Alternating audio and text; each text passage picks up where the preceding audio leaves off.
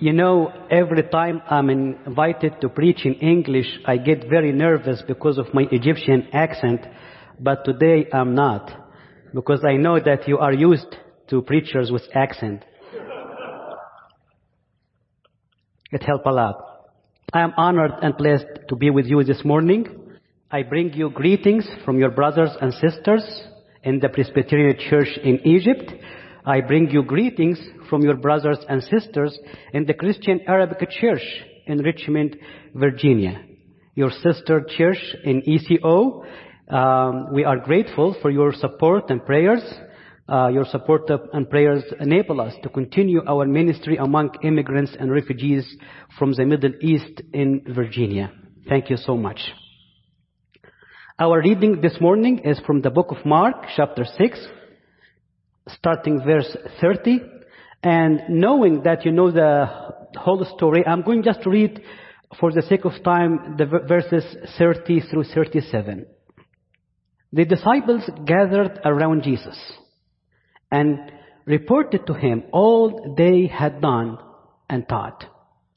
Then, because so many, so many people were coming and going that they did not have a chance to eat, he said to them, Come with me by yourselves to a quiet place and get some rest. So, they went away by themselves in a boat to a solitary place. But many who saw them leaving recognized them and ran on foot from all the towns and got there ahead of them. When Jesus landed and saw a large crowd, he had compassion on them because they were like sheep without a shepherd. So he began teaching them many things. By this time it was late in the day, so his disciples came to him. This is a remote place, they said, and it is already late. Send the people away so they can go to the surrounding countryside and villages and buy themselves something to eat. But he answered, You give them something to eat. You give them something to eat. They said to him, That would take more than half a year, half a year's wages. Are we to go and spend that much on bread and give it to them to eat? And you know the rest of the story is a miracle Jesus did to feed these hungry people. As parents of three children, my wife and I watch a lot of children movies. Sometimes because we like to, and sometimes because we have to. One of the movies we watched several times, a movie called Horton Hears a Who. I don't know if you watched this movie or not, but it's a funny movie. In Horton Hears a Who, it's, it's a, a, a story based on a book by Dr. Seuss, and in this movie, a young elephant, in this picture, named Horton, Horton hears a voice coming from a speck of dust and found out that there is a whole world of people down there called Whoville. Horton wanted to help the people of Whoville, but of course nobody believed Horton. Nobody believed that they are there. Everybody thought that this is just an elephant who went nuts. The kangaroo convinced everyone to get rid of the elephant and destroy the speck. To prove that they are here, Horton asked the people of Whoville to scream out loud, We are here! We are here! We are here! And finally, they were able to hear them. And they were able to believe that they are here and they need help. They are here. Jesus and his disciples in this story went to a solitary place to spend some quiet time, to get some rest. But a lot of people followed Jesus in that place. And Jesus, the Bible says that when he saw them, he had compassion on them. And, and he told the, the disciples, they are here. and they need help. But the disciples did not accept, expect this and did not want this. They did not want people to be around in this time. They had a problem. You may have seen, you may have seen this picture, not this picture, this picture, on the news. This picture, picture tells us that they are here. This is a military cargo airplane carrying 640 people from Afghanistan who helped the American military throughout the years. They were evacuated along with tens of thousands of people who are running away from the Taliban seeking safe haven. Aside from the Afghanistan's crisis, hundreds of thousands of people come here from all over the world every year as immigrants and refugees to the United States. And they are here in our local communities, in our nation. For many, for many people, like the disciples, this is a problem. And some people call it crisis. Looking back into our story today from the Bible, Jesus went with his disciples to a quiet place to spend some quiet time to get some rest, but a big crowd followed them. And the Bible say that immediately when Jesus landed and saw these people, in verse uh, 34, when Jesus landed and saw a large crowd, he had compassion on them. It's different from the disciples. We're looking at these people. Jesus had compassion on them because they were like sheep without shepherd.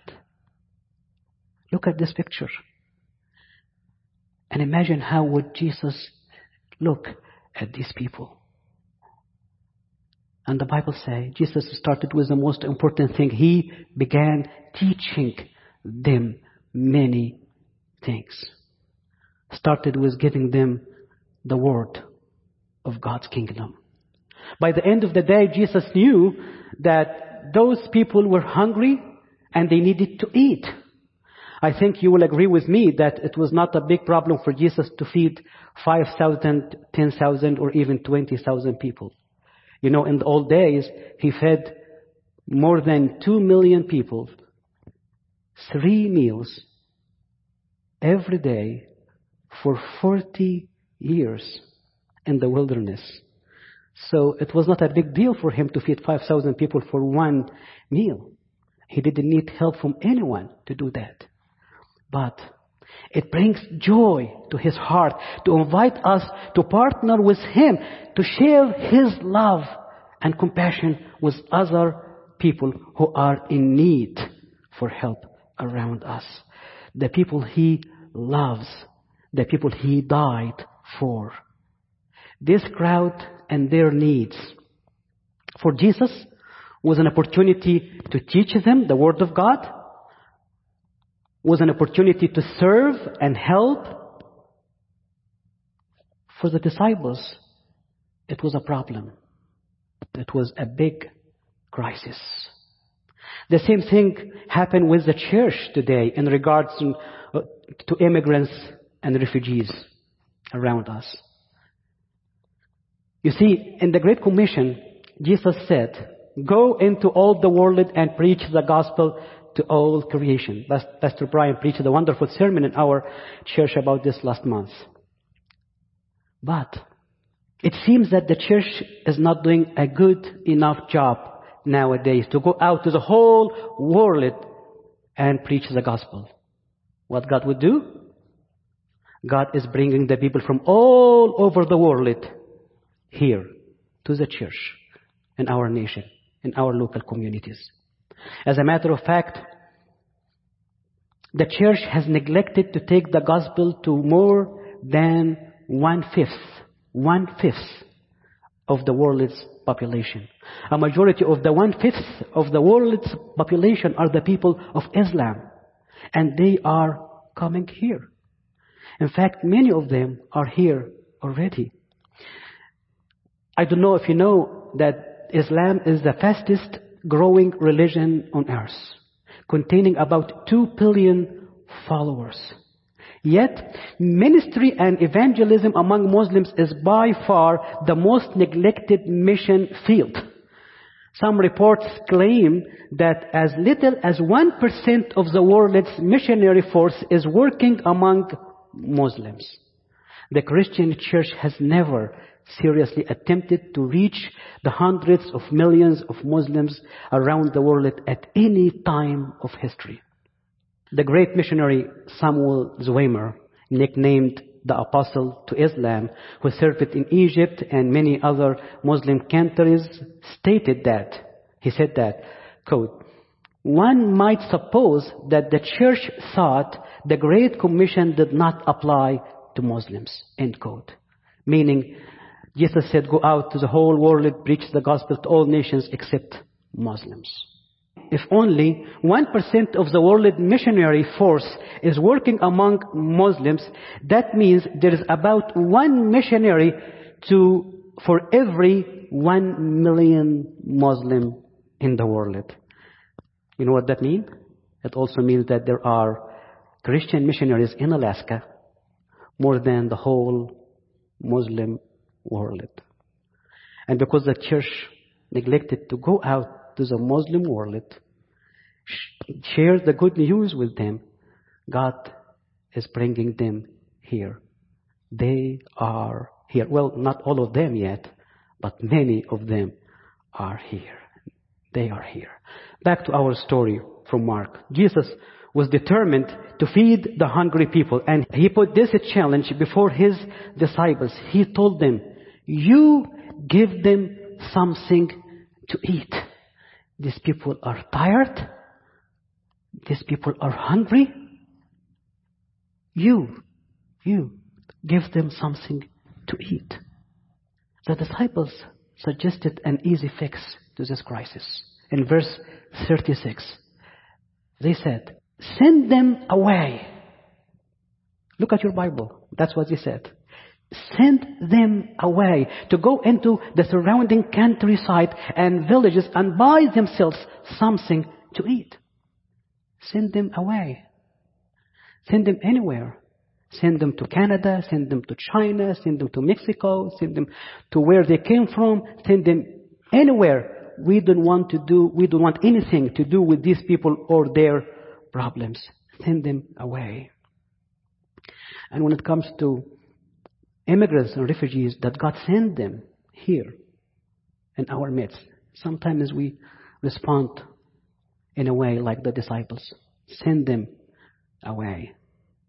Send them away. But Jesus wants us to see it as a big opportunity, not a big crisis. Jesus wants us to see it as a big opportunity because the people that was very hard to send missionaries was hostile uh, uh, environment to, to send missionaries to live there. They are here. And Jesus still puts this challenge before the church today saying, you, you, give them something to eat. And, and brothers and sisters, I'm not talking about politics. As a church, as a church, we're not asking who they are, where they come from, how they come here, why they come here. Law enforcement people asking these questions and dealing with these problems, and they should. They should. But as a church, we have a mandate. Jesus is telling us, you give them something to eat. Yes, it is, it is, and it can be inconvenient sometimes because here in this situation, the disciple were, were hoping for some quiet time. We're hoping for, to get some rest. And, and Jesus is challenging them to, instead of getting quiet time and getting some rest, get up, get up and serve those people who are in need. Feed the hungry people. Yes, it could be a financial burden. It could be a financial problem. This is what I call Philip's problem. You know, in, in the book of John, chapter 6, when he wrote about this story, John 6 verses 5 to 7, Jesus asked Philip, how can we get food for these people? Philip immediately got his calculator and calculated the cost.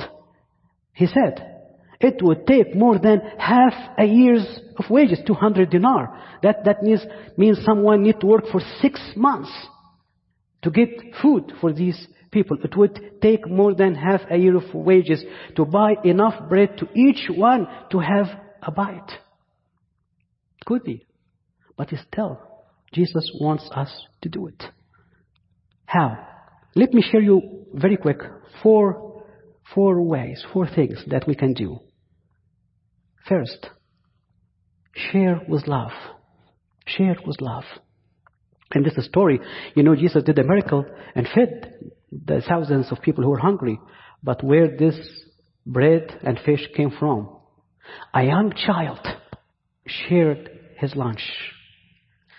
Two parents, mom and dad, raised their child, taught their child to give, to share, to love, to sacrifice even his lunch. You know, this is against children nature. Children's everything is mine, mine, mine. They want to take. But this child went against his nature by giving up, sacrificing his lunch. And Jesus was asking the disciples to do the same. Sacrifice your quiet time. Sacrifice your time of rest, love. In one of the universities in, um, in Richmond, there was a student from Kuwait. And her parents came to visit at one time. A few days, father got sick, went to the hospital. They found out he has stage 4 cancer and he only had a few days to live. It was very hard for the mom and this student. But the people from the university, staff, who were Christians, sacrificed their vacation time, their days off, and stood with this, their family and showed real Christian love to them during this time the father passed away. And they found real support and love from those Christian people in the university. Mom, in preparation to take the, the, her husband's body back to Kuwait, went to the staff in their office and asked it, I want to know why you did this to us. We don't like you. We don't like you why you did this to us. And the answer from one of the staff, she was, by the way, a pastor's wife. She told her, this is the love of Christ. She said, I want to know about this Christ because this is different from the one we are learning about. She told her, well, I don't speak good English. I don't speak good Arabic. Let's go to the pastor of the Arabic church. They called. I said, yes, please come anytime. Because they were very, they were very busy preparing to go back to Kuwait, they stopped in their way to the airport. As you told me, we have 15 minutes. What can you do in 15 minutes? I prayed with her and I gave her the Arabic Bible. Six years later, a woman with veil walked in our church during worship Sunday night. After church, she came to the door, greeted me. Do you remember me? I said, no, I'm sorry. Well, do you remember this Bible you gave me six years ago? I said, yes, I do. Well, I'm back. I want to be baptized. Just by the touch of love, she experienced from those people the Bible and the Holy Spirit. Love is number one. Number two, pray. Pray. This is a picture of a family being baptized. I'm baptizing them in the lake in, in uh, western part of Virginia. This family came to the United States with two children, twins. Their son died in a car accident. It was a drama. We learned about it we start to pray about them in the church. They were Muslims. Our prayer was for the Holy Spirit to open their hearts to accept Jesus Christ and know the Holy Spirit, the Comforter. Who can comfort a family in this situation other than the Holy Spirit? And how can they receive comfort from the Holy Spirit unless they receive Jesus Christ in their hearts?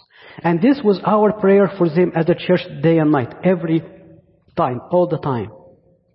One year later, a friend of this family who told us about the situation said, do you know about the Muslim family from, um, from Alexandria? They lost their son a year ago. I said, yes. We've been praying for them all the time. He said, well, God answered the prayers. The mother saw, Jesus, saw Jesus in a vision. And now she's reading the Bible. You want to visit with them? I said, yes. We visited with them for a year, once a week, read the Bible, study the Bible, and a year later, here they are, being baptized, accepted Jesus Christ, and received comfort from the Holy Spirit. Pray for their needs, physical and spiritual needs, especially the need for salvation. And number three, reach out. Reach out constantly. It takes time. It takes effort. It takes energy. Reach out to them. Um, this man here, he's being baptized in the hospital. He was an Iraqi person. When he was young, he fell in love with an, a Muslim woman. In order for a Christian, a Christian person to marry a Muslim girl, he converted to Islam. After the war, the family wanted to see, were seeking refugee outside Iraq. United Nations were able to take the wife and children out to Jordan. The husband couldn't. In Jordan, churches were doing mission among the refugees. She and her children came to Christ and were baptized there. He went to Turkey. He became a radical Muslim. Three years later, he came to Richmond to join his family who came to our church and became members in our church. The wife was praying for him all the time to come, but when he came, he was a different person. She thought he would be happy that he became Christians, but he was not. He was uh, uh, beating them because they were going to church. We tried to reach out to him several times. I come from the front door, he ran away from the back door. His wife said, don't give up. Don't give up. Keep coming. Keep talking to him and ask every time, ask the church, pray for him, pray for him. And one day, on January 5, 19, uh, 2019, she called me and said, Muwafaq in the hospital. Come pray with, with him. I said, well, I don't want to embarrass him. I, I can pray from here and God will listen. He said, no, he wants you to come and pray. I said, he, he rejected that before. He said, today he wants to. I went to the hospital, prayed for him. And he said he felt tired, came to the hospital. They kept him there to do a heart catheterization. He will go home after that. I said, okay, we will come pray with you when you come home. He said, please. Sunday, he was not released. She said, please go pray with him in the hospital. It was our day, our, our Christmas day, January 7. And she said, take communion with you. I told her I can't because he's a Muslim. She said, just offer it. If he accepts, it's okay. If not, don't force it on him. I went there prayed with him. We had three elders and asked him, we have communion and you know what that means. Do you want to take it? He said, no. I want to be baptized first. I said, you know what that means? It means you give your life to Christ. He said, to the last breath of my life, my life belonged to Christ. I said, do you confess that He's, uh, His Lord, His God, His Savior? He said, to the last breath of my life, I confess. I asked the elders if there is anything that stops us from baptizing him. I, I told him we can, we can do it later in the lake. Somewhere. He said, no, now, now. I said, how? He gave me the cup from the hospital and said, here is the water. We baptized him. He took communion. We left the hospital 11.30 Sunday evening. He went to be with the Lord 11.30 Monday morning, 12 hours. 12 hours. And he's now in glory with the Lord. Number four, let the Spirit lead. Let the Holy Spirit lead. You know, for Jesus to do this miracle, the child gave his lunch, five loaves of bread and two fish. But also, uh, Andrew, Andrew, one of the disciples, who he is the one who found this child and brought him to Jesus. You know, if you read about Andrew in the Bible, he is the one who used to bring people to Jesus. He brought his Peter, his, his brother Peter to Jesus. You know, when you have a, a troublemaker brother, what you do with them? Bring them to Jesus. He did. Uh, uh, in, in, John 12, the uh, people from Greece came and were uh, uh, asking about Jesus.